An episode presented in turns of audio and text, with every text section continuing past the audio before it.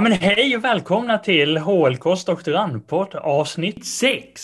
Vi börjar nu komma in mer mot våren här successivt och eh, idag så eh, har vi med oss en gäst som eh, ska alldeles strax få presentera sig. Men den här podden görs av Jens Sjöberg och Karen Enblom och Josefin Rostedt. Och dagens gäst då, vem är det som vi har med oss idag? Jag heter Ylva Lindberg och eh, jag är forskningschef på Högskolan för lärande och kommunikation. Och jag är också professor i pedagogik med inriktning mot språk och litteratur. Spännande! Det ska du få berätta lite mer om längre fram. Men innan vi djupdyker i din akademiska resa så är det ju nämligen så att eh, vi har några grejer som vi har eh, gjort och det har ju utlyst en tävling, eller hur Josefin? Precis, vi har ju utlyst en tävling som handlar om en jingel till vår doktorandpodd. Eh, det har, eh, vi, vi, vi, har, vi har bestämt oss för att förlänga eh, möjligheterna till att skicka in förslag på jinglar. Det finns ett bäst före-datum, eh, chokladkakan som ligger här och väntar på att delas ut som pris, den har ett sista datum. Eh, det avslöjar jag inte nu, men eh, det kommer. Så tveka inte, hjälp oss hitta en jingel till vår eh, podd. Mm, ja, jättegärna. Då får vi se om det blir några bidrag med den här tävlingen. Så ni som lyssnar och känner att ni är lite musikskapare eller så, var gärna med och bidra med era alster till en jingel. För det skulle uppskattas ja. i den här podden. För det är någonting som saknas där. Vi behöver få den här lilla catchiga tonen när man hör våra, eh, innan man hör våra röster helt enkelt. Verkligen. Så då, då hugger vi väl in och lyssnar på eh, din akademiska resa här Ylva. Du kan väl börja med att berätta lite grann hur, hur, hur, hamnade, hur hamnade du på eh, HLK om vi börjar där? Herregud! Min akademiska resa, oj oj oj. Eh, ska, vi kan ju börja med att säga att eh, det är inte ett rakt streck. Eh, absolut inte.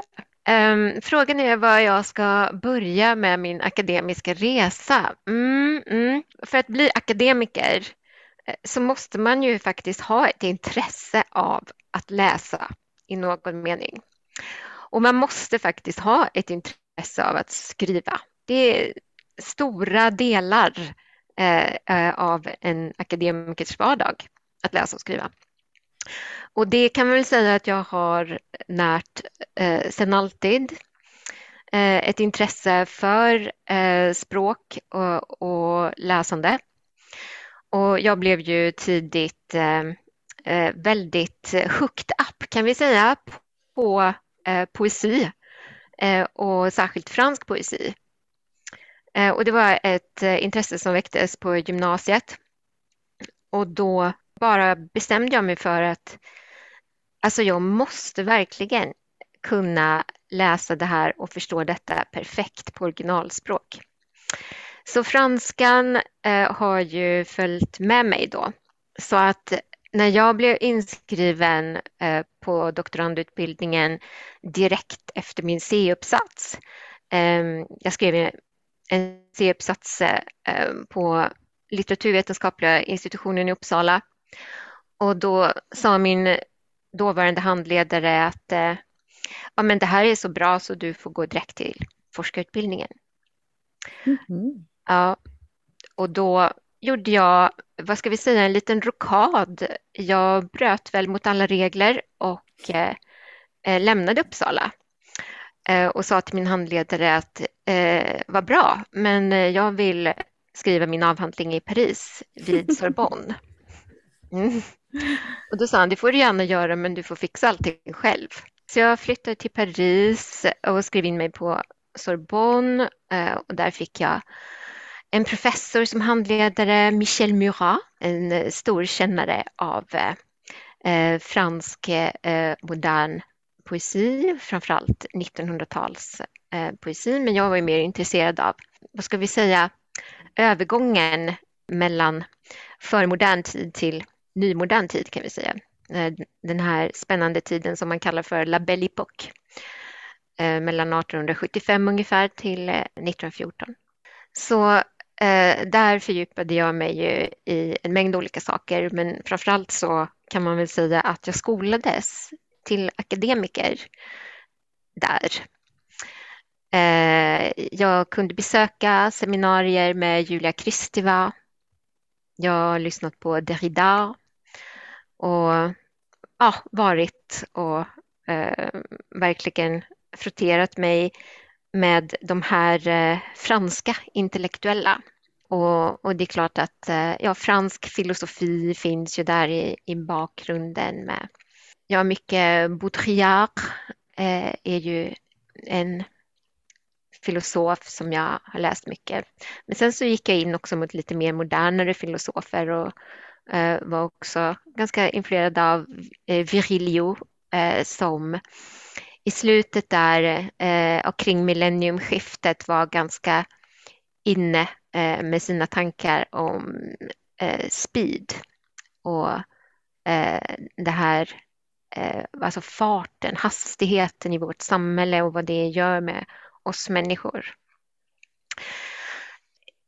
Om man ska se det här att vara akademiker, det är inte bara att vara intellektuell och forskare utan det är också att vara människa och att allt det där hör ihop. I alla fall så eh, Frankrike då blev ju en bas. Men när jag hade gjort min avhandling och eh, disputerat så var jag så desillusionerad egentligen på hela den akademiska världen och jag tyckte att eh, det här är bara hittepå. Det är helt meningslöst. Jag var så jag gick rakt ner i ett hål, så jag lämnade hela akademiska världen. Jag sa till min handledare i Uppsala att jag kommer inte tillbaka, utan eh, jag stannar här och jag gör något annat och dessutom har jag träffat en fransman.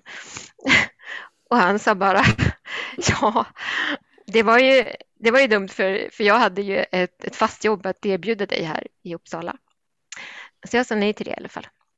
Och sen skolade jag om mig till eh, eh, bibliotekarie i Frankrike och biblioteksvärlden i Frankrike är ju en helt annan än i Sverige. Alltså den är väldigt levande. Det finns en mängd olika bibliotek eh, och eh, jag har varit eh, jag har jobbat på La Bibliothèque nationale de France, Institut national du patrimoine och även på La Bibliothèque nordique.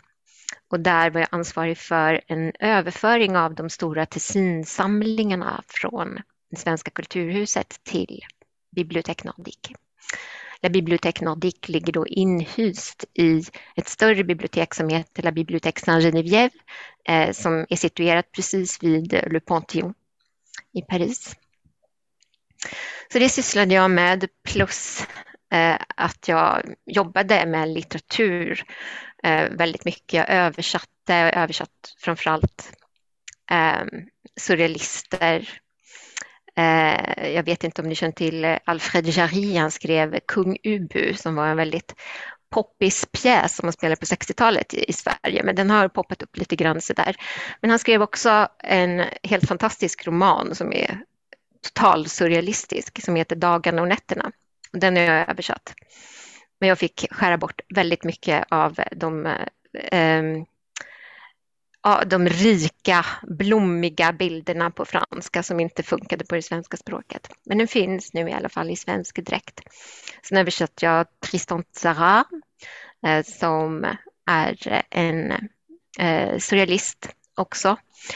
Eh, och det är roligt för eh, det är en dikt där som man har tagit upp och läst flera gånger eh, på radion i Sverige. Så eh, det är en dikt som heter Dagen.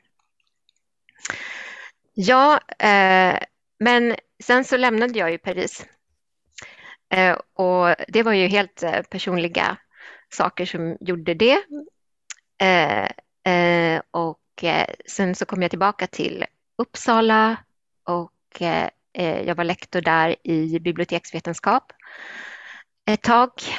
Eh, och sedan så vill jag ha ja, av olika anledningar i alla fall så eh, flyttade jag till JU och Jönköping. Och det är ju här som jag också då har haft min uppväxt. Så jag är en återvändare på så sätt. Men eh, dessemellan så har jag ju också eh, flyttat tillbaka, haft stipendium, vi har varit tillbaka i Paris. Eh, jag har bott i Dar es Salaam i Tanzania och där har jag Eh, haft eh, distanskurser i franska faktiskt från Tanzania. Jag var den här första personen i hela Sverige som fick testa Adobe Connect. Eh, och det gjorde jag från Tanzania lite från Paris också. Jag har varit med i hela den här digitaliseringsimplementeringen i Sverige. Den har intresserat mig väldigt mycket och, och det speglas ju också då i min forskning som handlar om litteratur och språk, men digitaliseringen finns väldigt tydligt framskriven där. Räcker det så? Ja, det är spännande, verkligen. Vilken resa du har haft.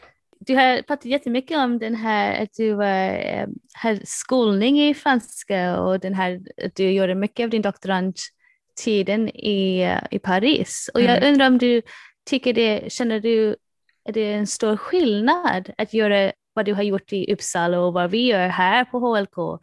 Finns det en stor mm. skillnad vad eh, forskning och utbildning ser ut i Frankrike? Oh ja, eh, enormt. Sen, det, det, börjar ändras, men det är extremt gammalmodigt. Alltså man måste komma ihåg att när jag kom till Paris, då var jag tvungen att skriva handskrivna brev till Oj. min handledare. Alltså nu pratar vi runt 95 så. Men eh, det fanns inte med på kartan att något annat eh, skulle gå för sig. Eh, och det var mitt enda sätt att komma i kontakt med honom och få en handledningstid. Och när jag kom till, och, och, kom till Sorbonne då och skulle träffa honom så satt det ju kanske 30 doktorander och väntade på honom. Jag bara sätta sig sist i kön. Och man var alltid tvungen att läsa en bok ja, innan jag fattade det där. Och sen så kom Michel Murat, så kom han ut, men han tog inte den som satt först i kön. Han Nej. tog den studenten, eller doktoranden då, som, som han ville prata med. Aha. Och då så hade man lite tur, för han tyckte att det var lite exotiskt och spännande och prestigefullt att få ha utländska doktorander.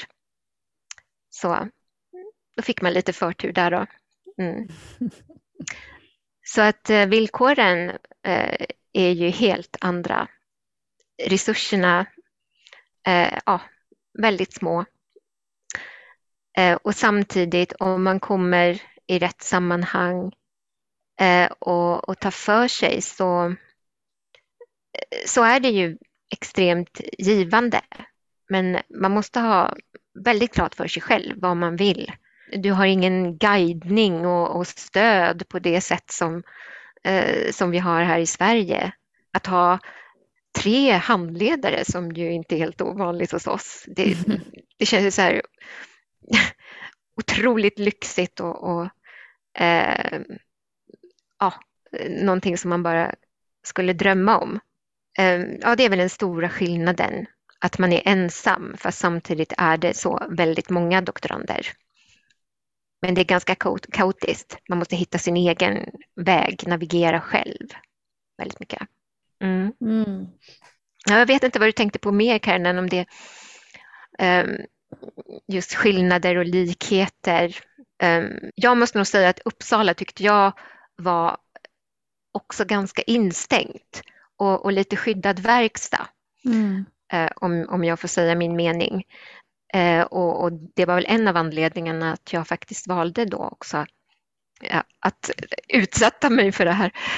Mm. Eh, och jag måste säga att jag tycker eh, efter de här erfarenheterna att, eh, att vara på Jönköping University är spännande i den mening att det, det, det finns ett öppet klimat och finns mm. Eh, flera gränssnitt.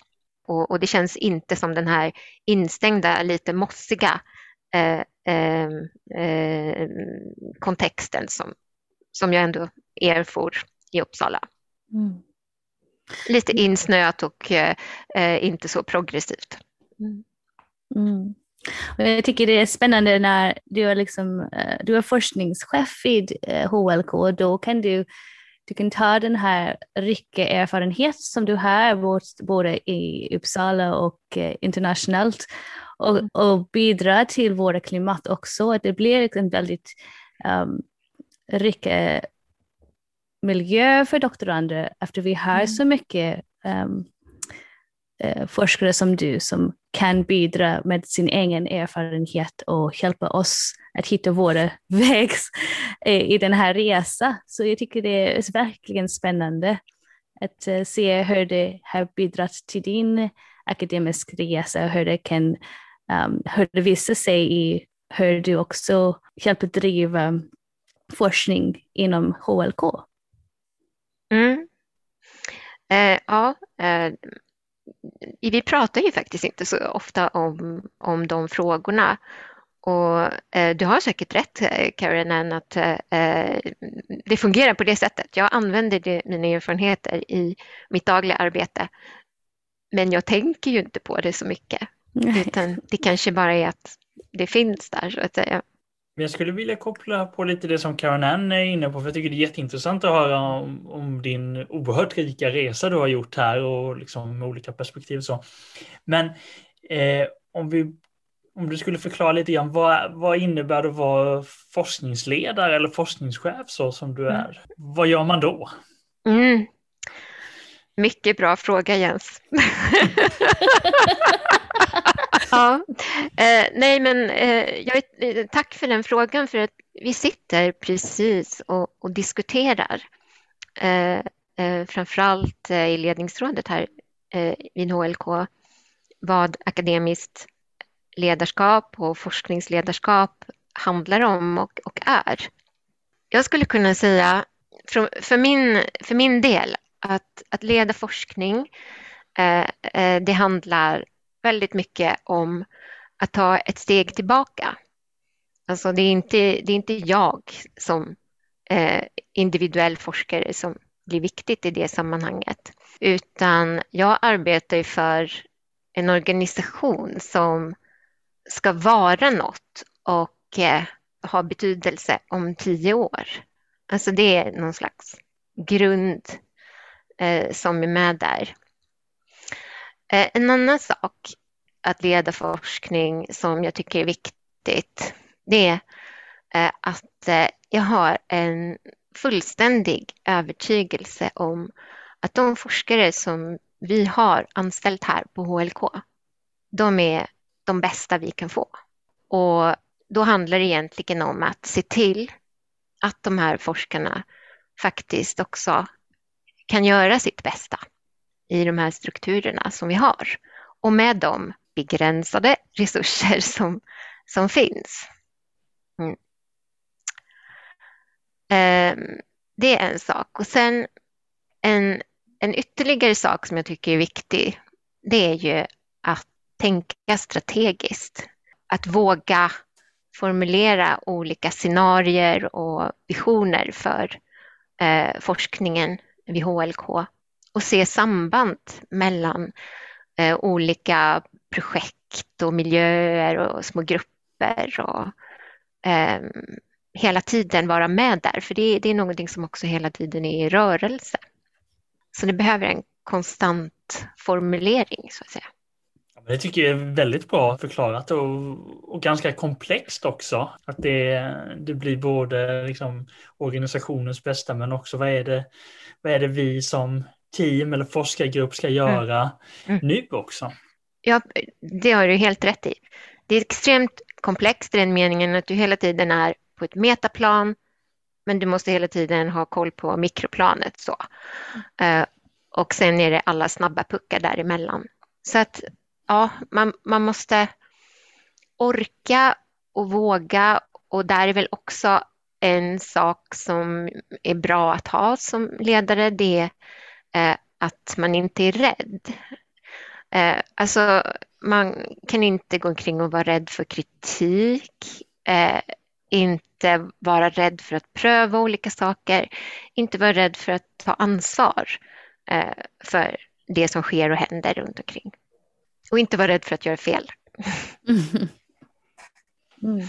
Jag blir lite, när du säger strukturer Ylva, mm. du säger att, alltså, att man gör det bästa man kan göra i de strukturer vi har. Då blir jag mm. lite nyfiken utifrån ett lyssnarperspektiv här nu då. Vad, mm. vad, vad är då strukturer? Vad, vad, menar du med det mm. då? Mm.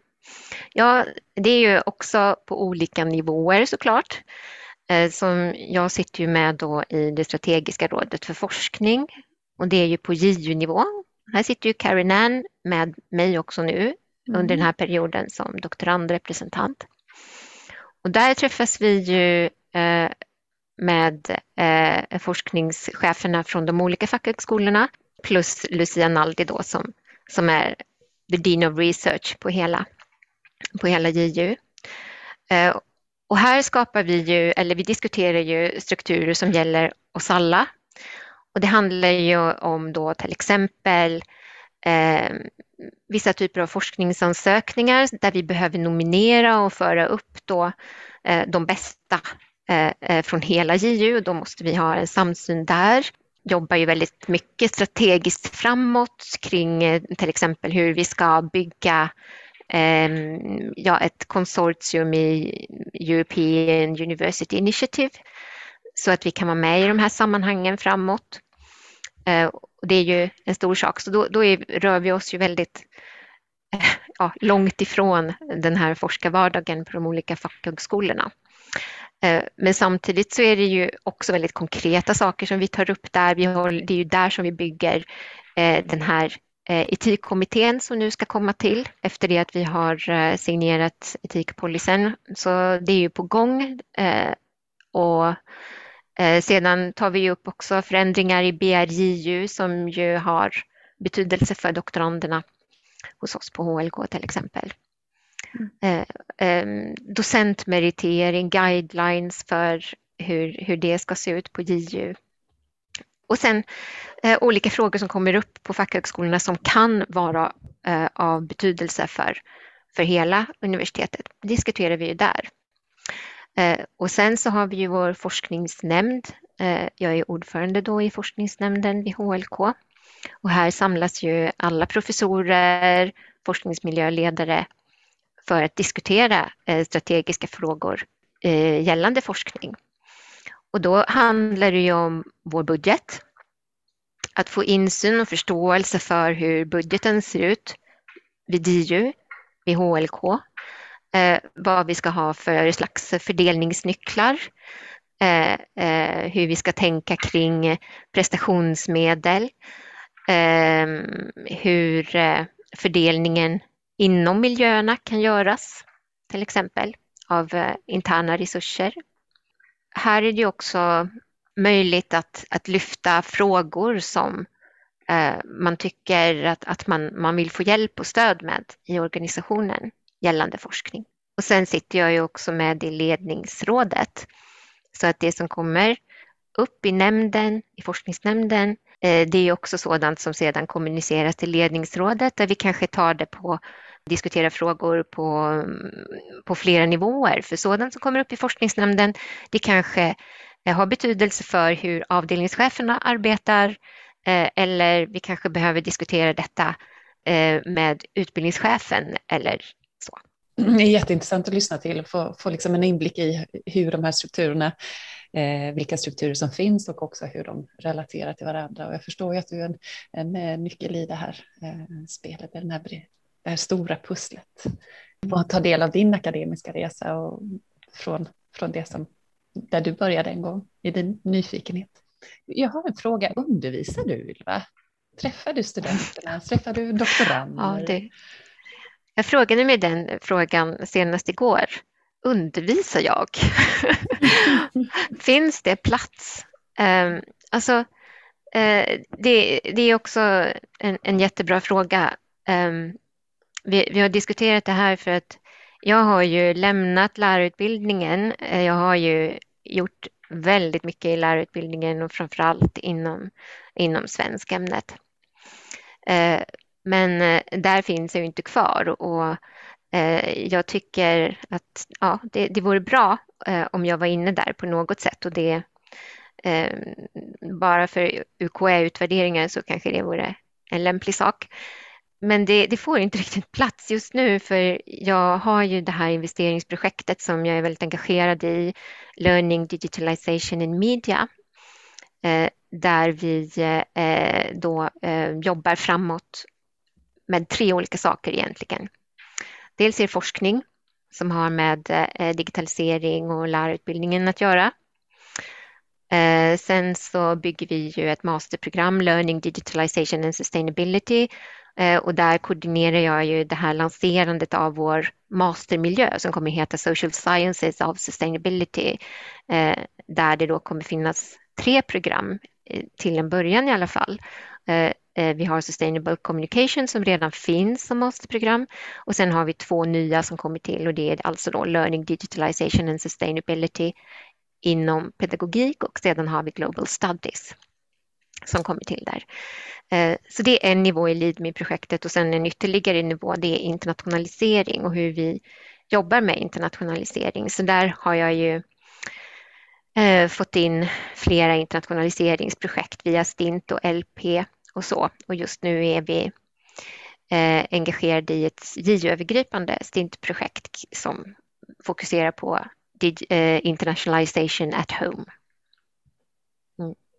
Mm. Så det tar väldigt mycket av min tid eh, just nu. Men sen så har jag ju också en forskarskola eh, som jag är involverad i som leds av Umeå eh, och den heter Upgrade och den fokuserar på digitalisering av lärarutbildningen. Och den tar också en hel del tid. Det är nio lärosäten som är involverad i den forskarskolan och vi träffas regelbundet eh, för utveckling, ansökningar, eh, samverkan kring doktorander. Det är väldigt dynamiskt, jätte, jätteroligt att vi är med där. Jag tycker det låter jättespännande hur du berättar om och just det här med eh, forskarskolor som jag tänkte på digitalisering. Skulle du vilja berätta lite mer vad exakt inom digitalisering är det du kollar på? För jag tänker begreppet mm. är ju så stort, det är ja. ju allt. Ja, så, ja. ja visst. Nej, men det, det är också eh, väldigt bra fråga. Eh, vi har lite olika studier eh, som det ser ut nu. Eh, men jag tror att jag ska ta det, det övergripande, det som jag tycker är viktigt, eh, problematiskt och, och och en utmaning just nu. Eh, och det handlar om, eh, jag, jag pratar om ett dekolonis, eh, dekolonialiseringsbegrepp här i skolan som vi behöver anamma. Eh, för att det som håller på att hända det är att ja, den privata sektorn, eh, industrisektorn, framförallt edtech-branschen då, håller på att ta över skolan och bestämma Eh, hur man ska lära ut på bästa sätt. Eh, och det blir lätt att lärarnas kompetens och professionalitet eh, totalt körs över i det här. Eh, och det, eh, det är något som eh, jag är orolig för, men jag är i kontakt då. Jag jobbar ju dels med Stockholm University och även då Eh, några personer som är involverade i edtech-branschen.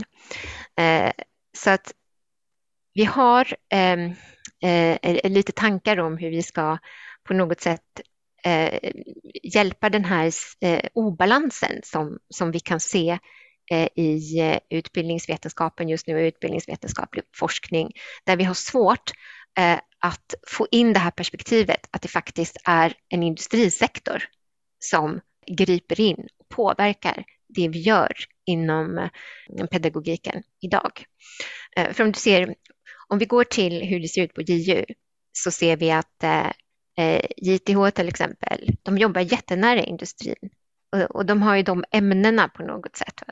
Naturvetenskapliga ämnena, matematik, fysik och AI. Datavetenskap, informationsvetenskap etc. Och där Eh, får de in jättemycket pengar, både i samverkan med företag men också från finansiärer som Vinnova och KK-stiftelsen. På eh, hälso så, så, finns det den typen av projekt också och de kan också eh, skjuta in sina projekt mot industrisektorn delvis genom det här, den här stora spakmiljön. Och för Gibbs är det heller inget problem för att eh, industrisektorn är naturligtvis nära förbunden med eh, företagarsektorn. Eh, men vi hamnar lite på sniskan Eh, jag tänker också det för, för media och kommunikation faktiskt, för att ja, ni är på, media och kommunikation är ju på HLK också, men vi hamnar på något sätt utanför de här gränssnitten där vi kan möta industrisektorn och på så sätt också föra vår, vår forskning framåt. Och det där är ju ett strukturellt problem. Och det här handlar ju om att det har sett ut på ett visst sätt förut, men att nu i vårt samhälle så som det är nu eh, så har alla sektorer ett stort behov av teknikutveckling. Och då hamnar vissa eh, lite i bakvattnet här när det gäller forskningen. Eh, så det är detta som är min utmaning. Hur ska vi förändra det här strukturellt? Så att jag har ett litet pilotprojekt på gång där vi har hamnat i en andra omgång hos Vinnova eh, och varit på intervju och sådär. Eh, och då är det eh, Leadme som går in, det här strategiska investeringsprojektet. Det är ett AI-företag kan vi säga, eller med bara datavetare som heter Softverk och sen är det ett startup-företag med en, en applikation eh, som går ut på att man ska lära sig musik och lära sig att spela ett instrument. Så det här går helt mot estetiska lärprocesser och eh, det här lite flum, flummiga kreativa, eh, eh vilket passar mig som hand i handske. och det, det, är intressant att se hur, hur, att vi överhuvudtaget har kunnat sy ihop det Eh, det är en bedrift i sig. Sen om vi får finansiering, det får vi se här nu i mars. Men i vilket fall som helst så har det där lilla projektet, det har lett till att jag har kunnat få med mig sex lärosäten i Sverige som jättegärna vill att vi bygger en företagarforskarskola mot edtech-branschen, utbildningsvetenskapen och där vi då också kan få in olika typer av ämnen som är, är relevanta då för, för vår lärarutbildning till exempel estetiska lärprocesser, språk, matematik, vad det nu kan vara. Så det är ett sätt framåt. Nu har jag nästan glömt vad frågan var, men vad pratade vi om? jag bara blurrade ut. Nej, jag tycker det var jätteintressant och jättebra. Vi pratade om digitalisering och vad digitalisering kan vara för dig och vad det är mm. för projekt och så. Så jag tycker du om det var några projekt du var involverad i. Mm. Jo, men just det. Och, och då, digitaliseringen, är, det, det ligger där. Alltså Edtech-branschen, det är ju verkligen digitala verktyg i, i utbildningen. Så att eh, det handlar egentligen om det. Hur får vi eh, som kan, de, de, eh, både lärare och forskare inom pedagogik, hur kan vi få agens i det här så att vi kan jobba tillsammans med utvecklingen av digitala verktyg i skolan? Bra, tack. Nu fick jag hjälp att göra en liten sammanfattning av det hela. alltså, och då, då, undrar jag lite grann, nu kan, jag, nu kan det vara som så att jag, kan, att jag kan alldeles för lite om det här, men någonting, ett begrepp som jag stöter på när jag eh, sonderar terrängen i, inom matematikdidaktiska fältet, då, då ramlar man på det här begreppet eh, STEM. Eh, STEM. Mm. Är det någonting som också relateras till det här och är det någonting som vi kan komma få se spår av i vår, på HLK till exempel? Jag kan se lite vad du är ute efter, alltså STEM, Science, Technology and Mathematics Eh, man ser ju det som i en påse så att säga. Ehm, jag tycker... Alltså, jag hoppas eh, att eh, forskningen inte blir för stuprörsaktig och att vi ehm, cementerar det här gapet mellan stämområdet och, humaniora och språk. Men det är svårt. Alltså om man läser den senaste forskningsproppen nu så så ser jag inte riktigt den över, det överbryggandet som, som jag hade hoppats på. För att saken är ju den, så som jag vill jobba, det är ju att eh, språk, litteratur, humaniora behövs i alla ämnen. Ska man hålla på med stämämnen eh, så behöver man en viss del av den förståelsen till en viss nivå och håller man på med humaniora och språk så, så behöver man ha en förståelse för teknik, vetenskap, etc. Eh, Eller hard science som, som vi säger. Um, så att jag hoppas att den digitala utvecklingen uh, ska leda till att det gapet överbryggas eh, på ett intressant sätt. Eh, det är det jag verkar för, men det är, det är väldigt svårt kan jag säga Josefin. Ja. Det är väldigt svårt, men man kan ha det som en, som en riktlinje. Så. Om det var det du var ute efter? Ja, alltså jag, jag, vet, jag har ju, jag bara sondera, alltså försöker få ihop det här. Vilka konsekvenser kan, kan en, en sån här forskarskola få för, för, för HLK, för det vi gör eh, de, som doktorander? Som... Ja, du tänker upgrade-forskarskolan? Ja, ja, nej, då tänker jag på den här forskarskolan som du pratade om, den här med eh, företagsforskarskolan. Ja, företagarforskarskolan. Ja, alltså, där, där. Men absolut, alltså den, ja, ja. Och digitalisering. Det, det ju, ja. Ja, eh, tanken där är ju att det ska bli ett, ett relevant kunskapsutbyte. För att risken med det som vi ser idag och eh, det är ju att många digitala verktyg för eh, utbildningssammanhang som utvecklas, de missar hela tiden någonting. Eh, och, och det handlar ju om att rätt kompetens, rätt analys har inte alltid gjorts och det är ju för att lärarna kanske inte har varit tillräckligt involverade och inte forskarna heller. Sen så står det ju klart att det har skett mycket mer forskning i området STEM och digitalisering än vad det har gjort inom humaniora och språk och digitalisering. Även om det naturligtvis finns forskning inom humaniora, språk och digitalisering. Men om man tittar ute i skolorna så eh, skulle jag nog eh, kunna säga att det finns mer, fler adekvata verktyg för att jobba med stämämnena än vad det finns för språk och humaniora. Kanske även samhällsvetenskaperna. Det finns ju också, jag tänker, det finns ju ett eh, STEAM också, där man lägger till artbegreppet i det här. Och det kanske är där man kan hitta en, en, en överbryggning. Ja. Precis. Mm. Där har du det. Det är den riktningen på mm. något sätt. Mm. Eh, som, det, det, är det som är, som är spännande mot framtiden. Det, där kan jag se att det finns eh, eh, väldigt spännande saker som vi skulle kunna göra, viktiga saker för att förändra någonting i eh, gamla strukturer i samhället mm. som inte fungerar längre. Vi har växt ur dem. Vi har växt ur dem, men vi har svårt att hitta nya sätt att göra det här. Ja, jag var jag tydlig? Du ser så frågande ut. alltså, mm, vad, vad sa jag, tycker, nej, men jag försöker, försöker greppa vad det, vad, eh, hur man får ihop alla de här delarna till, till något ja. konstruktivt. Och jag, tror, jag ser nog rätt frågande ut eh, med alla mina rynkor jag har i huvudet. Eh, men ja, du jag tror... så ut. men eh, jag, jag, tycker att det, det här är jätteintressant Ylva och jag tror att det är en en intressant väg att gå. Eh. Jag tror verkligen att bland de yngre åldrarna kan man göra spännande saker och, och, och, testa på ganska innovativa sätt. Och sedan så kan man tänka det för, för äldre eh, eh årskurser, eller mm, vad säger man, äldre stadier. Andra stadier kanske. Mm. Jag tänkte på det du sa det här om den här musikapplikationen som ni hoppas att ni ska få mm. göra.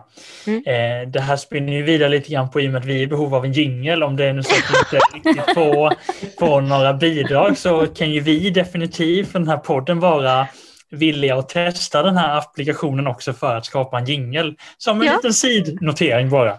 Ja, precis. Ja, nej, men där, där finns ju, vi skulle kunna ha eh, eh, att vi, vi testar de olika applikationerna som finns för att eh, trigga igång eh, jingelskapandet. Det skulle Mycket vi kunna bra. ha. Lite länklista så här. Testa ja. den här, vad blir det om du prövar den här applikationen? Precis. Så med andra ord så vi erbjuder oss frivilliga att vara en testgrupp i alla fall för att testa den här eh, när ni har kommit längre mm. i projektet. Så vi håller tummarna för att det, ja. vi behöver göra ja. lite jinglar helt enkelt. Ja, ja. men eller Men vad finns det för instrument då i, i den här doktorandgruppen? Spelar ni några instrument, Jens då till att börja med? Jag har spelat trummor men just nu har jag inga trummor. Det är väl svårt att göra det i en lägenhet så det blir svårt. Ja, eh, ja. ja precis. Jag kan, jag kan eh, banka lite i alla fall så det går att läsa. Ja, ja, ja precis. Du kan eh, ta det du har så att säga. Mm. Precis. Ja. Karin Ann, har du något ja. instrument? Ja, jag spelar flera instrument men eh, jag har ukulele och piano och fiol och mm. ja, men en hel, en, en hel orkester. Ja. inte, inte allt på samtidigt. Nej, underbart. Uh, Josefin då? Ja, jag kan bidra med lite gnissel på en cello om jag skulle få låna det. Åh, oh, herregud. Här finns ju resurser. Men då ja, är, är frågan, bra. Ylva, vad är det för instrument du spelar då? ja, nej, men hemma hos mig så finns det ju piano och fiol. Eh, men mitt piano är från, det är ett elpiano från 1983.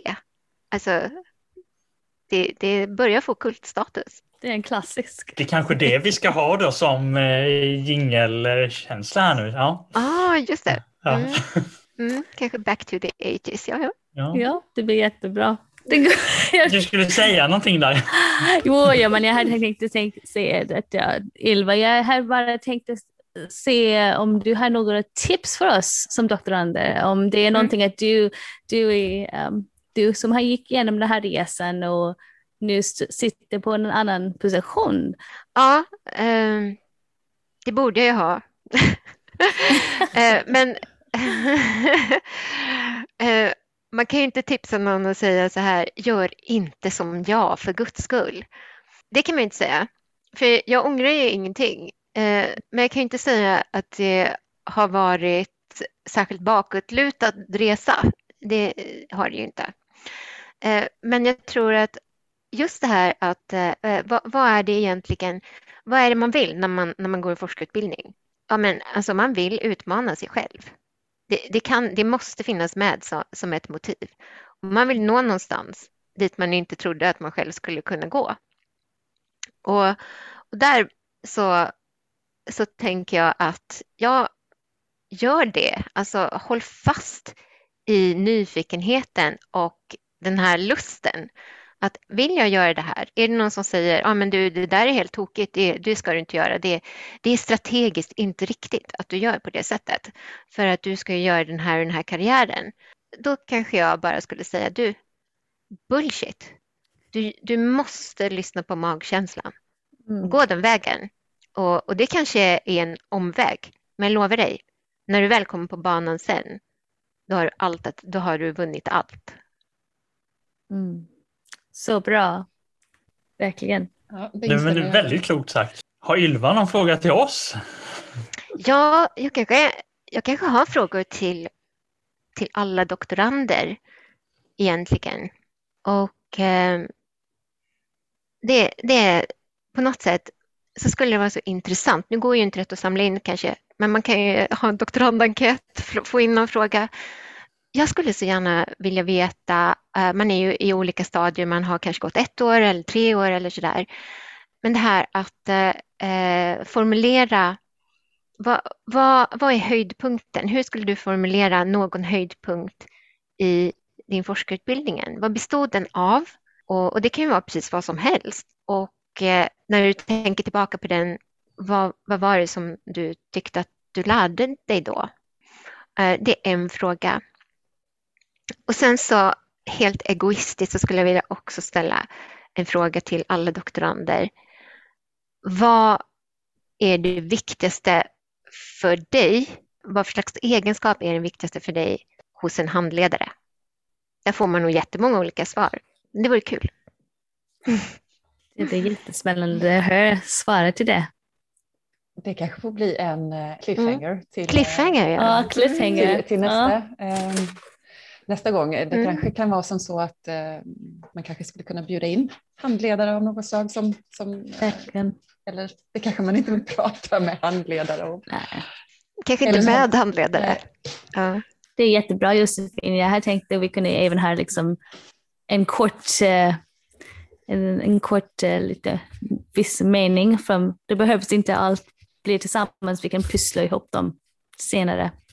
Handledare tycker jag. Men äh, det, är, det är en jättebra fråga och jag tycker det är olika för varje person.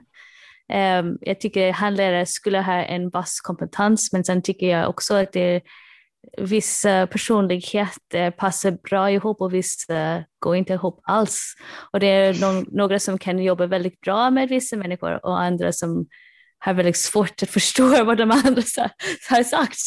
Um, mm. Så jag tycker det är, det är en, en jättebra fråga, men jag tycker det är också väldigt, um, det är såklart det är någonting som alla måste ha en viss nivå för att vara en handlare, men samtidigt tycker jag också att det är någonting som det är väldigt personligt som passar ihop eller inte passar ihop.